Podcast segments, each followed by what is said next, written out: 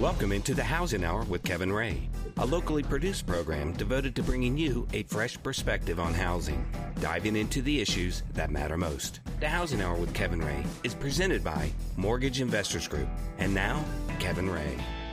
Welcome into the Housing Hour. This is Kevin Ray. I am your host. I'm here with Mark Griffith, our executive producer and co host. This show is presented by Mortgage Investors Group. And we want to tell you guys before we get started how to plug in with us. Number one, you can go to thehousinghour.com. You can check out all of our past shows, our current show, share it with friends and family. And we'd love for you to connect with us on social media as well. We're at the um, facebook.com slash the housing hour as well as on Twitter at the Housing Hour. And you can find us on LinkedIn as, if you want. We do post there as well. And then we also have um, Mark's Pinterest page. We'd love for you to check that out as well. Oh, please. That you know, he is a pinner amongst all pinners. And, and and in studio with us, the MIG Studios, we also have our very special guest, special, very special guest, Dr. Michael Simpson. Doctor, how are you today? I'm doing great, and I must be special because I always accept your invitation. Yes, so. I think the Chinese food helps. Well, we we've called you in here today, sir. We'd like to have a, a, a sit down with you because um, you're a doctor, and you know, although you're not a medical doctor, not a physician, no. You're not a physician, but you possess a lot of knowledge that we've been just blessed enough to be able to listen to and and and help, um, you know, create for us information out of your knowledge. And I think that's what this show was built for. We want to build people's you know knowledge base, and then they can make their own determination but there's so much going on in the world today. And one of the things that is top of mind, it's right out there in the center of everything, is this coronavirus. And so um, when we thought coronavirus, we thought Dr. Mike Simpson. Obviously, you know. Yes, but you've had experience with working with virus, viruses and research, haven't you? I have. Yeah, actually, I've I've done some work with a, a lot of virologists working on HIV, mm. which is also a virus yeah, uh, a different kind of virus. Um, but yeah, it, it has you, a lot of the same. If I'm not mistaken, you told what was it that you told us one time back a few dozen shows ago or something, something about HIV, and I can't remember what it was, but you, I think it was involving your work and what it was that you guys w- were set. What was your path? And I can't remember what what was your work around that virus. So we we work on a thing called uh, proviral latency. Mm-hmm and so that's a, a process where the virus isn't active, but it sits there like a time bomb waiting to go off. Mm-hmm. And it's the reason why you can't cure AIDS right this very moment. Right. You can put people on the cocktail, their viral load goes to zero. They seem like they're cured, but if you take the cocktail away, the virus pops back up because mm. those little time bombs, those latent infections pop out. That's incredible. Right. So, not a problem with the coronavirus. Coronavirus, as far as we know, doesn't have a latent pathway. Mm-hmm. So, that's not going to be a problem with the coronavirus. And we think, and, and I don't know that there's any evidence of this, but like other, you know, epidemics, and I don't know, this, a pandemic is not what this is, first and foremost. I'm not sure exactly what this is, and I'll ask you that question too. Are you sure it's not a pandemic? Well, I, I think that it hasn't, I guess, received that as of today, March 2nd. But um, I guess one of the things that people think of when they think of the coronavirus is they think of, oh, goodness gracious, I'm going to die if I get it. Um, the H1N1, if you look back at the um, trajectory of cases, um, that definitely had more cases at the beginning stages, but over time, there were a lot more H1N1 cases, they think, than there will be coronavirus. Now, that's just Dr. Sanjay Gupta. I don't know where he got that information from, but um, is this a new pathogen that we might have discovered? Do you think? So there's a whole family of so coronaviruses. There's four coronaviruses that have infected people before. Mm-hmm. SARS was a coronavirus. MERS, mm-hmm. might remember those. Those were both coronaviruses. Not the mortgage MERS, Mark. Right. Yeah. so yeah, MERS was the the Middle Eastern respiratory syndrome, mm-hmm. and SARS was the secure the severe acute respiratory syndrome. Mm-hmm. Those were both coronaviruses. Uh, as far as we know, they don't circulate anymore. Those two don't circulate anymore because they were so deadly mm-hmm. that they were easy to isolate people to yeah. knock down the infections. There are four that circulate now. uh, and they cause, for the most part, cause much milder symptoms than than this one, which is called the novel the the novel uh, coronavirus. Mm-hmm. Uh, and this one is not as deadly as either SARS or MERS, Mm-hmm. but it seems to be significantly uh, more f- more fatal than um, seasonal flu. Right. So that's about where we are right now. Yeah, I think Now- that the number that I saw was two. Well, this was uh, four days ago, which I know things change, but the um, fatality rate, if you will, was at around two percent with this particular one, whereas with the seasonal flu, it's like 0.1. Point one. That th- so the point one we know pretty Right. well. The two percent is um, probably a slight overestimate Mm-hmm. because we probably have not accounted all the infections because there's a lot of mild infections that aren't Mm-hmm. Right. counted. So my best guess and the best guess from the virologists I talked to is, is the fatality rate's probably more like one percent. Okay, all right. So in in, what in the about reinfection? Can once you get it, are you done? So uh, you you actually with so first of all we don't know this is a new coronavirus that's just emerged, and so what we know is is what's happened with other coronaviruses and other viruses like this, and typically what happens is is that you have some immunity that lasts for some amount of time. So you know with some viruses, so for example, you know the some of these childhood viruses you get, uh, chickenpox, for example uh, you can get a, an immunity to those that can last a lifetime. With most viruses, coronaviruses, there is some, you know, there's some immunity for some amount of time, and you probably don't get reinfected immediately. We don't know that that's true about this coronavirus, but there's reason to suspect that that's probably true. That once you get it, you're probably not going to get it again soon. And then the other thing is this is not an airborne spread disease that we know of current state. No, it's actually droplets. is. It's droplets. Well, it's it's droplet, right? So it's it's aerosol. okay. So it's uh, it, it's it's spread like like most respiratory viruses. So Mm-hmm. it's spread in droplets that people sneeze out and cough out, Mm-hmm. and uh, and then are you know re-inhaled by other people. It can be on surfaces. You can pick it up on surfaces. So you know one of the uh, pieces of advice you get you know is wash your hands often. Mm-hmm. People kind of snicker at that and they go, "That's the best you've got." I've been doing that a lot. Yeah. the funny thing about that, that actually cuts down on infection rates by fifty percent. wow. So so if you if you had a pill, if you go, oh, you could take this pill and it'll cut down your infection rate by fifty percent, people line up to buy it.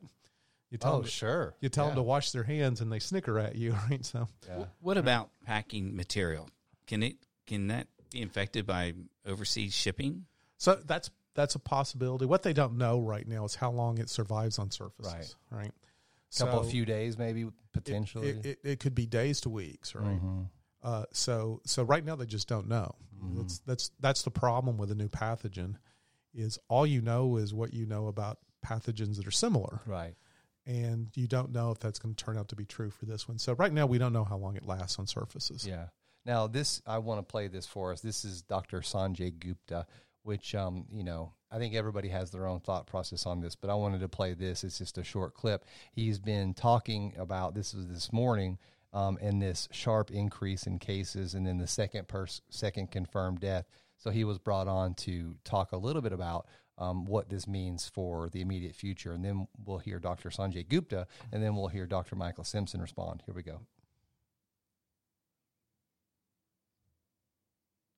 Dr. Sanjay Gupta, this is CNN's Jake Tapper. No, I'm kidding. I'm having a hard time loading it up, but I'm going to get it loaded up here in just a second. But let me just tell you what the gist of what he said was. He is he's saying number one, this increase in number of cases um, could be looked at in two different ways. Number one, it could be looked at as people begin to panic that the, the increase in the number of cases, but it also could help provide, and it kind of went to what you just said.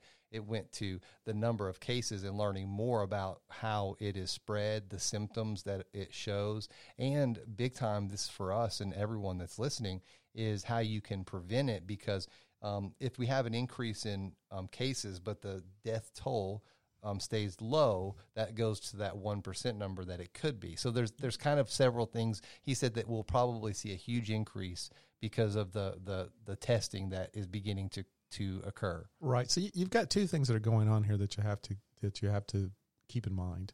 One thing is is you're having new infections.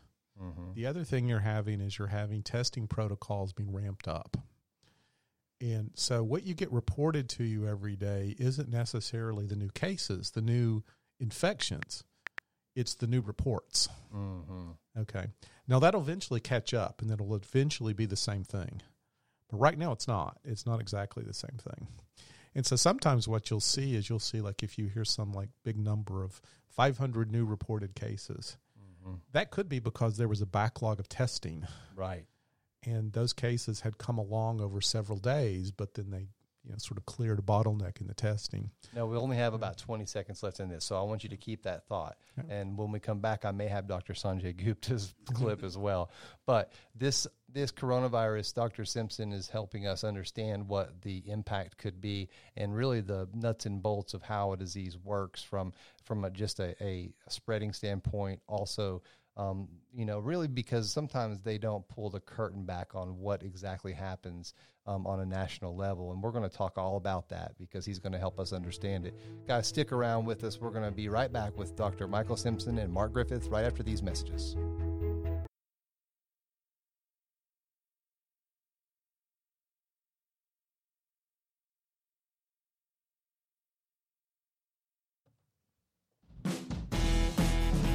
Housing Hour with Kevin Ray continues, helping you understand what's really going on out there and what to do about it. Again, Kevin Ray.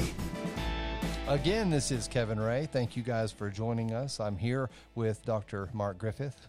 I'm just kidding. And Dr. Michael Simpson. Um, and uh, Dr. Simpson is with uh, the University of Tennessee. Also, he is with ORNL. So he does a kind of double duty. You have quite a bit going on there. And I'm sure that your life is very busy. And I know that you continue to work in nanophysics. Is that correct? Or nanoscience? Is that? Yes. That's Yes. one of the, the main Na- thrusts. na- of- nanobiosciences is where I work. all right.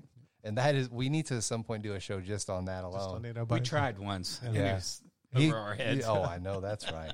Um, but I want to really thank you for coming in. It's it's important, and we definitely don't want to make light of of the coronavirus, and I'm not here to do that whatsoever.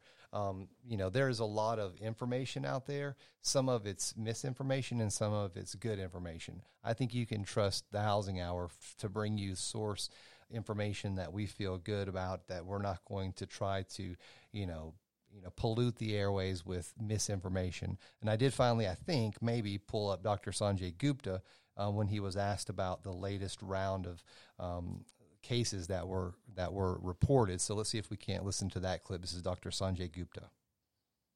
Yes. Uh, I think that uh, the the news that people are going to hear over the next few days is that these numbers are going to go up, and that's going to maybe uh, uh, alarm people, and maybe it shouldn't alarm people that much because a couple things. First of all, that that's been expected. You guys have been talking about this morning. This community spread means that there are more cases out there. The testing is now going to reveal these cases. But two is that uh, if they are positive and they didn't know they were positive, they're found by surveillance. That means that they weren't that sick they can spread it. That's a concern. And they can spread it to people who could get sick, you know, who are elderly, who have pre existing conditions. That's a concern. But still, I think there is some solace in this idea that the vast majority of people aren't going to get sick from this. I don't I don't want to minimize that. Okay, he does not want to minimize it. What do you? What's your take on what he said? Yeah, so so I, I couldn't agree more. He's actually a physician, you know, so you should listen to him more than Uh-huh. Right. you listen to me, right? But, yeah. but but I couldn't agree more. I mean, uh, like I said, I think the fatality rate is going to come down from that two percent because Mm-hmm. we're going to find out there's a bunch of um, undiagnosed cases, Mm-hmm. and so you're going to find out that a lot of people get very mild symptoms, Right. and um, but there's there's particular populations of people that are really at risk. Mm, right. It turns out that your risk goes up with age. Mm-hmm. And uh, two of the people sitting here in the studio right now are in one of the age groups that where it has gone up. Yeah. Yeah. Oh so wow. The fatality rate for people in their 50s is about 3.6% right now. Mm. Okay. And by the time you get into the 80s, the fatality rate right now is getting up to around 15%. Mm. Now, I don't think it's age related. I think it's it's what they call comorbidity related. So it's people that have underlying health conditions. Okay. And so just people that are older have or more often have these things. Does that now? I know we're not saying this is similar to the flu or anything like that, but what you just mentioned as far as the age differences for just the regular seasonal flu. Does that parallel in some ways? It, it is it is parallel, and this is one of the big differences between this and the Spanish flu, which was the epidemic Oh, of yes. the pandemic of 1918. It killed it primarily killed younger people. It killed people in their 20s and 30s and 40s, um, and it uh, Wow. yeah, and it- it's it's a it's a special kind of response you get called a cytokine storm that happens and kills people with really strong immune systems. So this one does not appear to be that. This one appears to be one that kills people that have uh, other underlying conditions for the most part. Now, I want you to understand there are people that were perfectly fine, perfectly healthy, had no underlying conditions, and did die from this. So That's true with the flu too, right? It's true. of The flu, the flu, uh, you know, seasonal flu has a has a case fatality rate of about 0.1 percent. Um, And Mark, I mean, you know someone here locally. Oh, absolutely. A friend of mine passed I- away from the flu, and I he know. perfectly healthy. I knew someone 30, 31 years old who passed away from from seasonal flu Wow. and was was perfectly healthy. So it so it happens, right? It happens, and um, you know if it if it turns into pneumonia, if it turns into inflammation in the in the lungs, and you get into uh, respiratory distress, there's a thing called ARDS, adult respiratory distress. Okay. If it turns into ARDS, then then things can go downhill in a hurry. A couple of things I want to talk about right now since we're early in the segment. But this next clip is from a uh, the gentleman's name is Dr. Matt McCarthy, and he is an infectious disease physician.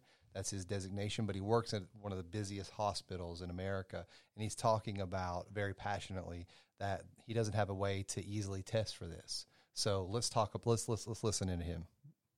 Quickly. Let me tell you the problem right now. Before I came here this morning, I was in the emergency room seeing patients. I still do not have a rapid diagnostic test available to me. Well, that's easy to do, is it not? Is it hard to manufacture? is, it is easy to do for some countries. What happened in the United States is that the CDC created a test, Messed up a reagent. sent a test out to 50 states, and then said, "Oh, hold up, don't use it. Let us fix Okay, it." how quickly it's can we now get on March. track now, Matt? We hear that it's coming very soon, but I'm here to tell you right now, at one of the busiest hospitals in the country, I don't have it at my fingertips. I still have to call the Department of Health. I still have to make my case plead to test people. This is not good. We know that there are 88 cases in the United States. There are going to be hundreds by middle of the week. There's going to be thousands by next week. and this is Now, certainly he's he's got a good point, and they have to fix that pretty quick, don't they? Right. I mean, so this is a problem, right? As he pointed out, the, the CDC distributed a test that they then had to come back and go, oops, it doesn't really work. And it turned out that there were three markers in the test, and two of the three they think actually did work, and the third one didn't. So they were ending up with un- inconclusive results because they would get two positives and a negative. Mm, okay. So now they're they're they're telling them to use those tests, but only use the first two markers, Right. and then they're calling these presumptive positives. So they're not they're not Right. they're, they could be false positives, but the, Right. the likelihood is that right. it's So they're they're calling those presumptive positives, and then what they do is they send those samples to CDC to be tested at the Mm-hmm. CDC. Uh, and to do that for every because we anticipate. Um, based upon just the history here, that, that that this 88 is going to go quickly to a thousand, I would imagine. Uh, yeah. So so like I like I said earlier, that that eighty eight, and I think it's ninety one now. Okay. Is That uh, was this morning. So yeah yeah today's March 2nd, by the way. yeah that th- that's the number that have been um, confirmed positive. Mm-hmm. Okay. Does that mean confirmed meaning not just the two, the CDC has confirmed those, gotcha. right? Okay. The Because there could be more that are there's, pending. there's more presumptives. Yeah. gotcha. Okay. and um y- you know and that the the number has got to be much much larger than that i mean it just Mm-hmm. has to be because you know with these um, these two deaths in washington were from community spread right Meaning that they came meaning- separate from. right meaning they didn't get it from somebody we know source. that has it Yeah. Okay. right okay Question. Oh wow. Um, yeah, because th- this one is the one that really I'm thinking about constantly. Um, what do you do once they test it positive? Does it change the treatment procedure or protocol? What do we do other than the fact that we're reporting statistics to the population? What do we do as far as uh, clinical so, reactions? so something that every that that um, everybody needs to understand, right? Because every now and then you'll see in you know doctor's office, you'll see a mother just demanding antibiotics for a child. This is a virus; it's not a bacteria. Antibiotics won't do anything. Right. Okay. Now, sometimes people do get secondary bacterial infections, and antibiotics will help that. But but the primary problem here is a viral infection. there aren't nearly as many antiviral drugs as there are antibiotics. And so there's very limited uh, antiviral drugs. And for the most part, antiviral drugs have to be given early an infection for it to work. But this has like a 14 day latency period, or not latency period, but incubation period before the infection really shows up. How many days? 14, Okay. I think. Yeah, 14 days is what is what I've read. So so somewhere in there. So right now, for the most part, they treat the symptoms. There's there's doing they are doing some testing on a couple of the antiviral drugs, and I don't know at the moment uh, what the what the results of that testing has been. But you, you, but you understand what I'm asking. I mean, is it that important to understand that what you're dealing So with? So it's not that important for treating the patient. Yes. The most the most important reason for doing this testing is for understanding the spread of the disease. So that's really what they're after. For the most part, they would treat you for this like they would treat you for any viral infection that you showed up with. So is there a sense of urgency to get this kits to tr- you know to test at the? I mean, So- it sounded urgent. That guy Well, that sounded guy- very. yeah, So- so I to think- listen to the I- rest of it. I it's think- pretty. I think the urgency is about being able to have community wide responses to the spread of the disease. Now, something I think you have to understand is is um, if China had not reacted as strongly as they reacted, that could have gotten out of hand in China, right? They they limited it for the most part to that one province. It didn't spread as fast as it could have spread um, because they clamped down on it. Yeah. Um, And that, we're talking we talk, we're talking about province. They have billion. I mean, there's probably a billion. I don't know how many people in that province, but it's a lot of people. it's it's I think it was something like 11 million. Right? Yeah, I mean, a, it's a large number of people. Big number of people. Yeah. Bigger So- than New York yeah. So City. so you know these these kinds of things. You know these kinds of things like uh, shutting down big events and shutting down people places where people congregate and shutting down schools and these kinds of things that you can do. You need to know what you're dealing with with the spread of the disease to know which one of those you should do and which ones are going to work. Mm-hmm. Yeah, I mean, and I I think that the president, um, on his side, and he did uh, assign do- uh, about said Dr. Mike Pence, I meant Vice President Pence, as the leader of this, um, and so we'll see what they can do as far as uh, mitigating or containing. I do want to talk more about the difference between containment and mitigation. Um, after these messages, because I think it's important for people to know. Stick around with us. We'll be right back.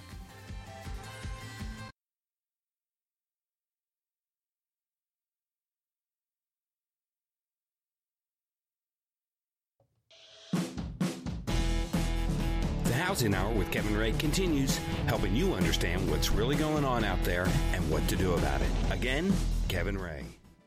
Welcome back into the Housing Hour. Again, this is Kevin Ray. Thank you guys for joining us, and we are so thankful to have you into the Housing Hour today. Uh, we have with us in studio, as usual, we have Dr. Mark Griffith. That's an honorary degree, right, Mark? I don't know why I keep saying that because I obviously know you're not a doctor. Uh, but we all, he's a doctor of mortgages. Let's call him that. And we also have with us Dr. Mike Simpson. Um, he has been on several times. We just are so thankful that he came in to meet with us again today. And um, he uh, comes to us from ORNL, the labs, um, working with uh, nano. What'd you call it? Nano. Nanobiosciences. Yes, and then as well, the University of Tennessee. Um, what all do you do out there? You teach some classes in the past. I know that. I do. I'm teaching this semester. Oh, that's awesome. Yeah, what are you teaching this semester? Yeah, I'm teaching Introduction to Material Science. So Oh, we don't talk much about viruses in that course.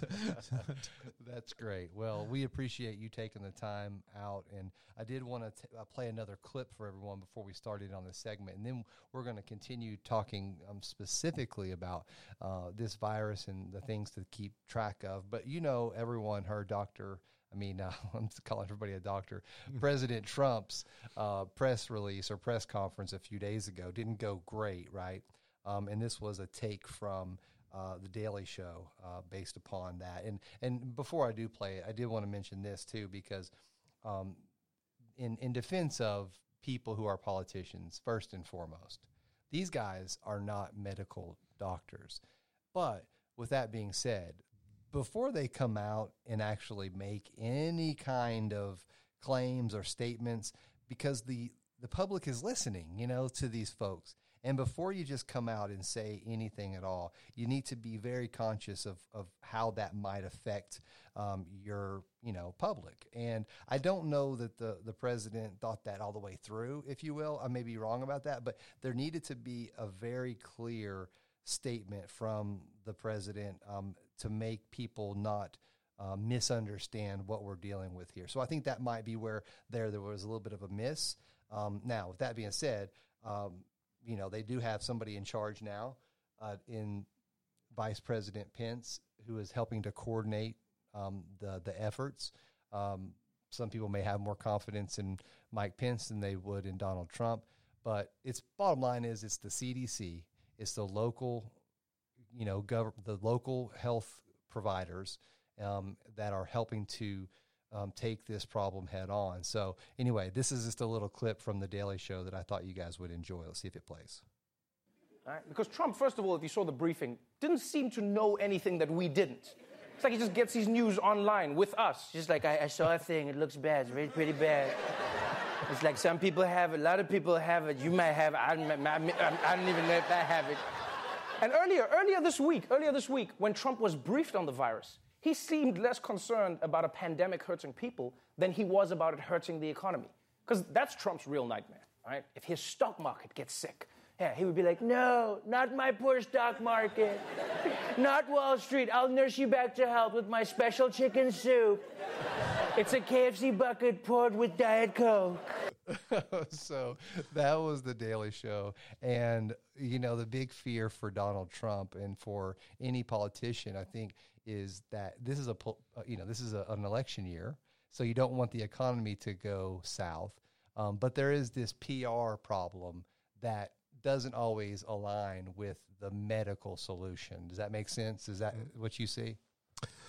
Oh wow, we we uh, we get so far outside my areas of expertise so often around But here. your opinions. yeah, yeah. I have I have more of those than I have areas of expertise. But but you know, one thing that's clear, and and actually this has been worried about for a while, is that this world, the economies, the world's economies are more interconnected now than they've ever been. So a epidemic, a viral infection in China disrupts supply chains. And you disrupt supply chains, and suddenly factories start to be idle in the U.S. And right now, they can't make iPhones, right? They, they can't sell iPhones because they're not getting all the parts they need. They're not getting iPhones um, assembled and distributed. Right. So, um, and that is just a function of how interconnected our global economies are right now. So, when the 1918 Spanish flu happened, a lot of people got sick, a lot of people died. It was a horrible tragedy, but the economies weren't interconnected in the same way. So, you didn't have For the same- record, for the record, um, Apple is up ten percent today. So, Well, yeah, th- there's there was a little bit of a dead cat, cat bounce. Today, yes, right? I But, love yeah. that. You But know let's that. point something out too, Yeah. um, uh, because in in when there's been a global catastrophe in some way, we've all of our presidents sometimes have been slow to react. Uh, for example, if a hurricane hits Puerto Rico, we don't we're accused of not reacting soon enough or quick enough. Mm-hmm. Katrina, we didn't react quick enough, soon enough. Mm-hmm. So it seems to be a pattern of our federal government that sometimes these types of things aren't responded quickly and with a Yeah, there's a, there's a certain lack of nimbleness. I think that you could say happens in a big organization, right? Mm-hmm. Like a like a federal government, for example. I think some of the more um, solid concerns would be the fact that um, we cut the White House office of of pandemic readiness, right? So that was eliminated. That was eliminated by this administration. CDC budget's been cut. It's been cut. It's been cut. And it's been cut over the last few years, and so there's there was a weakening of our ability to respond to pandemics that has happened over the last three or four years, which I think has gotten you know some people are sort of pointing out. Well, we knew a pandemic was going to happen. We knew one was going to come. That was this was not the right time for us to be cutting those particular areas and programs. So yeah, we're, that that hurt. We weren't ready. We weren't ready to respond. when when I was headed out of the country back uh, last month, um, or actually two months ago, and I was um, on the plane, and I decided to watch a Netflix um, documentary on pandemics.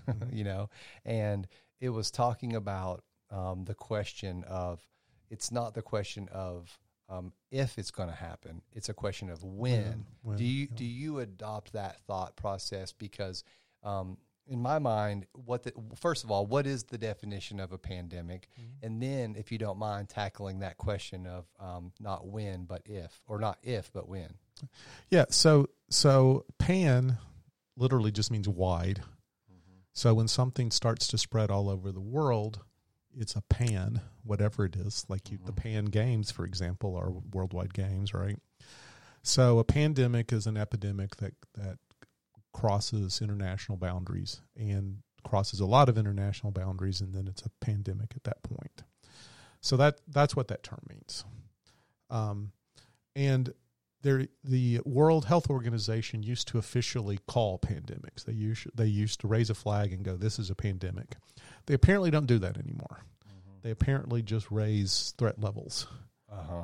Okay, Right. and I think they actually raised their highest threat level. Okay. Okay, so um, take that for what it's worth. They don't officially call pandemics anymore, but they raise their highest uh, threat level uh, for this particular um, spread of this virus. So on Wednesday, I guess of last week, Doctor or not Doctor Representative Adam Schiff, everybody's a doctor. Um, Democrat of California tweeted: The Trump administration has slashed the CDC funding and left positions charged with managing pandemics vacant. The budget budget request for coronavirus funding shows they still don't understand the mag- magnitude of the threat. Um, so, in response to that, Alex Azar, who is the um, Health and Human Services Secretary, said during the president's tenure, every part of our preparedness and infectious disease program activity has been enhanced and expanded. So, you know, it's just another one of those he said, he said type of things. But the proof is in the pudding. I mean, if your budget has cut the funding, it doesn't matter how you slice it. There's probably a little bit of misinformation on both sides, would you say? Yeah, and you know, uh, so just to be completely honest, I haven't looked at this closely enough to know Right, me either. exactly. To be honest, me either. You know the right answers, and so probably I should. It's just best for me not to even Right. go there. Right. Um, When it gets into politics, people Yeah. are it's gamemanship and it's Yeah. it's po- posturing, right? Right.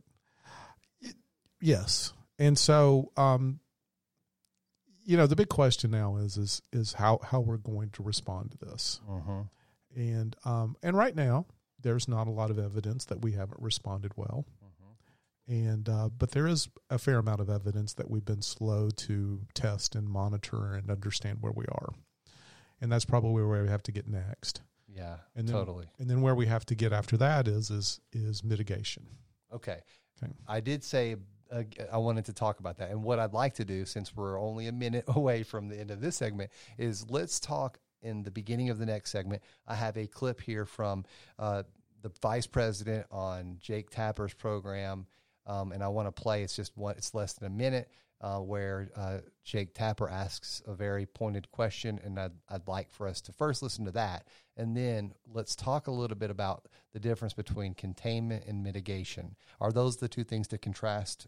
in- Uh, sure, they're they're different things, right? Okay. You know, containment at this point is probably not possible. right. That's kind of what was being said. I want oh, yeah, Miti- go ahead. mitigation is. Yeah. mitigation is possible. Okay. So we're going to go through that process after these messages because I think it's important for the viewer or listeners to understand the difference between the two. And folks, just continue with us because we've got all the information for you right here, right now, right here on the Housing Hour. We will be right back.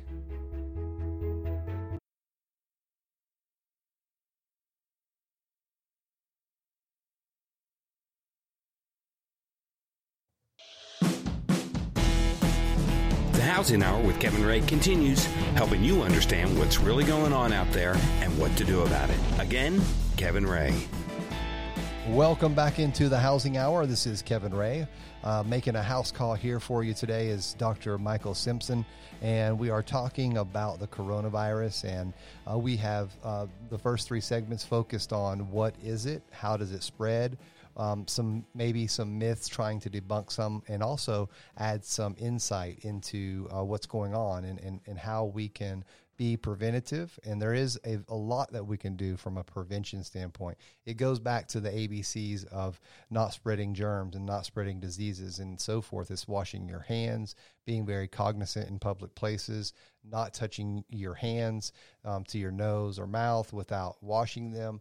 Um, making sure that obviously areas are clean because we don't know just yet. Dr. Simpson pointed out that how long this thing will survive on surfaces. So we have to be very uh, conscious of uh, you know where we are just you know spending our time um, airplanes there's been a lot of travel um, bans and and warnings and cautions and so forth uh, in other words you're not going to see a flight coming in probably from that province of China into New York in the near future so there are things we can do to limit exposure to the American people um, the Princess Cruise Line where 600 cases may have in fact been the source of where it came on to our shores. We don't know that, do we? Or it could be. I don't know. Yeah, actually, I, um, you know, I don't think it is right. Yeah, maybe it's it's not where community spread came from, right? Because Yeah. when those people got repatriated, they were not released out into the public. right, right. so right. community spread came from other other Yeah. places. Well, there was a guy that was on Fox News yesterday. Did you all see that clip of him with his daughter with the bottled water? And he had been quarantined, him and his daughter, mm-hmm. and he's not. He didn't. He, he tested negative for it, but he had. They had quarantined him after coming from that exact province, and he. So it could have been something along those lines. Someone who came from before it became you know this news and maybe they spread it that way because of the fact that the symptoms are very subtle so this is the tapper uh, just the, the on Pence he was on the the tapper show yesterday and this was uh, the vice president responding to a question and I'm going to play that for you guys and it's about one minute so let's see if we can't tap that up There are other people who uh, have community spread coronavirus. Um, what is being done to figure out how they contracted this virus? The way that it works, Jake, is that uh, local health officials are in the lead, but in the cases this weekend and this week that emerged as a, uh, as you said, a community uh, infection, uh, we send CDC officials in to work very closely to identify where they potentially were exposed to the coronavirus, and uh, that aggressive effort is underway. Uh, and uh, Who, who heads that? CDC, HHS? uh, actually, our local officials, uh, local health officials, state health officials are the front line of defense, but we move CDC personnel in immediately. They consult with them because the objective is we get that patient treated, but we want to find out not just where they got it, but we want to find out who else may have been exposed so those people can receive the kind of treatment and, and have the kind of recovery that most Americans will have that, that even contract this disease. What do you So he was responding to that question, what we were just talking about. And so, what are your thoughts on what the vice president said? Well, I, I think what he said was right. Right that that um, you know I do think that uh, the efforts of the local efforts and the CDC efforts to um, identify contacts with people that they found have been in, infected. I think they've been um, I think they've been competent. I think they've been effective at finding this. Uh, I think that's why they feel pretty confident that these cases that are starting to show up now were community spread mm, because they mm-hmm. couldn't draw a straight line between these people and other infected people or travel to places where the infection were happening. So that means that they got it from somebody in the community that ha- isn't part of the known network mm-hmm. of people that are infected. And so that means that the virus is out in those communities. And for the most part, it also means that those people aren't that sick, Right, but they are still spreading the virus. right. And for the people in the age category categories and the pre-existing health issues, those are people that are most at risk. You go over to grandma's house, you have it, you don't know you have it, you may infect that person. That's the that's the fear, right? That that's the fear, right? And the the fear is, and and I don't know that this has been confirmed or not, but there's at least been some thought that you could spread the virus before you even had any symptoms at all. I did hear that as Okay. well. And so that that's particularly worrisome, right? Mm-hmm. Because if you get sick and you go, oh, I'll stay home from work, or I won't send my child to school today. If you weren't infectious yet, you know, until you started to show symptoms, that'd be great. But if you were already able to infect people and you didn't have any symptoms yet, that's more troublesome. Yeah. Now, does ever uh, do you guys recall that movie Outbreak with um, uh, Rain Man, uh, Dustin, Dustin Hoffman? Hoffman, yeah. Uh, really, actually, a very good movie. And there was another one as well, which this is not, and this is kind of what I'm saying. Outbreak was probably more realistic than maybe some might realize, um, but because they were able, they were attempting to track down where exactly that monkey that had received whatever it was. You know, it was very, very medical and, and so forth. But then you have the extreme that some people take this to. Have you all ever seen the movie I Am Legend? Yes. Oh yeah. I love that movie. I'll be honest with you, but it, this isn't that. Obviously, I mean, we're not tur- turning into zombies. So I think that those are the two extremes. You know, you have you have real, true medical intervention and and some of the things that we can help prevent. And do you remember when the CDC did that mock marketing plan a couple of years ago about what to do if there's a zombie apocalypse? Yeah. and it was a play on uh-huh. just trying to you know make it more fun to interact with the CDC and all of that. But Mark, you had something. Well, let's go back to your question. Yeah. Uh, your containment versus Oh, yeah. mitigation. so I, I really, that. I really want to know what what we can do. To, what, what's the difference between Yes. the two, and what can, what can we do? So, so SARS and MERS were contained. So SARS and MERS were people got sick enough and the fatality rate was high enough Mm-hmm. that you could identify all the people that had it, you could stop it from spreading. Mm. Okay. So SARS and MERS were contained. They didn't spread widely through the community. Okay. Um, very unlikely that this coronavirus is going to be contained. You know, it's it's extremely unlikely it's going to be contained. It's already out in too many places, right? right. So what that means is you mitigate. What, what does mitigation mean? Mitigation means you slow down the rate at which the virus is transferred, and you basically you just you just try to slow down the process, and you do that through social distancing. So you might hear that term thrown around a lot, and that literally means things like telecommuting to work, you know, not having big gatherings of people. You probably heard about the conferences and and you know uh, gatherings that have been canceled worldwide Mm-hmm. to tr- to try to do some of these things. You do social distancing, you do hand washing, you do things like that to try to slow down and lower the number of infections that end up happening. What with that comes um, a hit to the world GDP, right?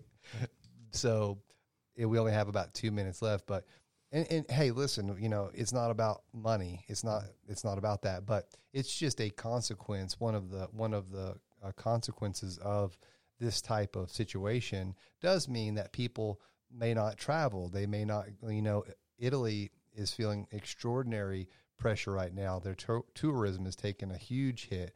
Um, and I mean, I'm sure the other countries that are involved are has as well. But that will eat away at the money that people spend on services and goods, which is what drives GDP. Right. And It may may go to a recession. I mean, that's an extreme case, but it could cause a recession. I think the International Monetary Fund has already cut their 2020 GDP growth numbers for the world Mm-hmm. by quite a bit. I think they maybe even cut them in half. Right. Um, now, uh, right now, we're all guessing though All right. about you know um, H1N1 was thought it was going to be much worse. Right. They thought it was pretty bad. It was pretty bad. They thought the fatality rate was going to be much higher. They thought it was going to be much worse. And then when it got into community spread, it turned out to be a, a lot like just influenza. mm-hmm. Yeah. Um, the case that we think, or not we think, like I'm a doctor or something, but um, even though I could call myself one, we think that it will go down. Maybe not. It, it, it will. It will level off, but but there will be a reoccurrence of it probably in the fall, uh, like a, a spike, I guess you would say. Uh, so there's a lot of people that believe that this will turn out to be just like the other four coronaviruses that infect people will be with us and that it will have its seasonal spikes. And so there's a lot of people that believe that. I mean, at this moment, we don't know. Right. It's it's a it's a new virus, and um, so we'll we'll learn these things. But there's reasons to suspect that that's one of the possibilities. Yeah.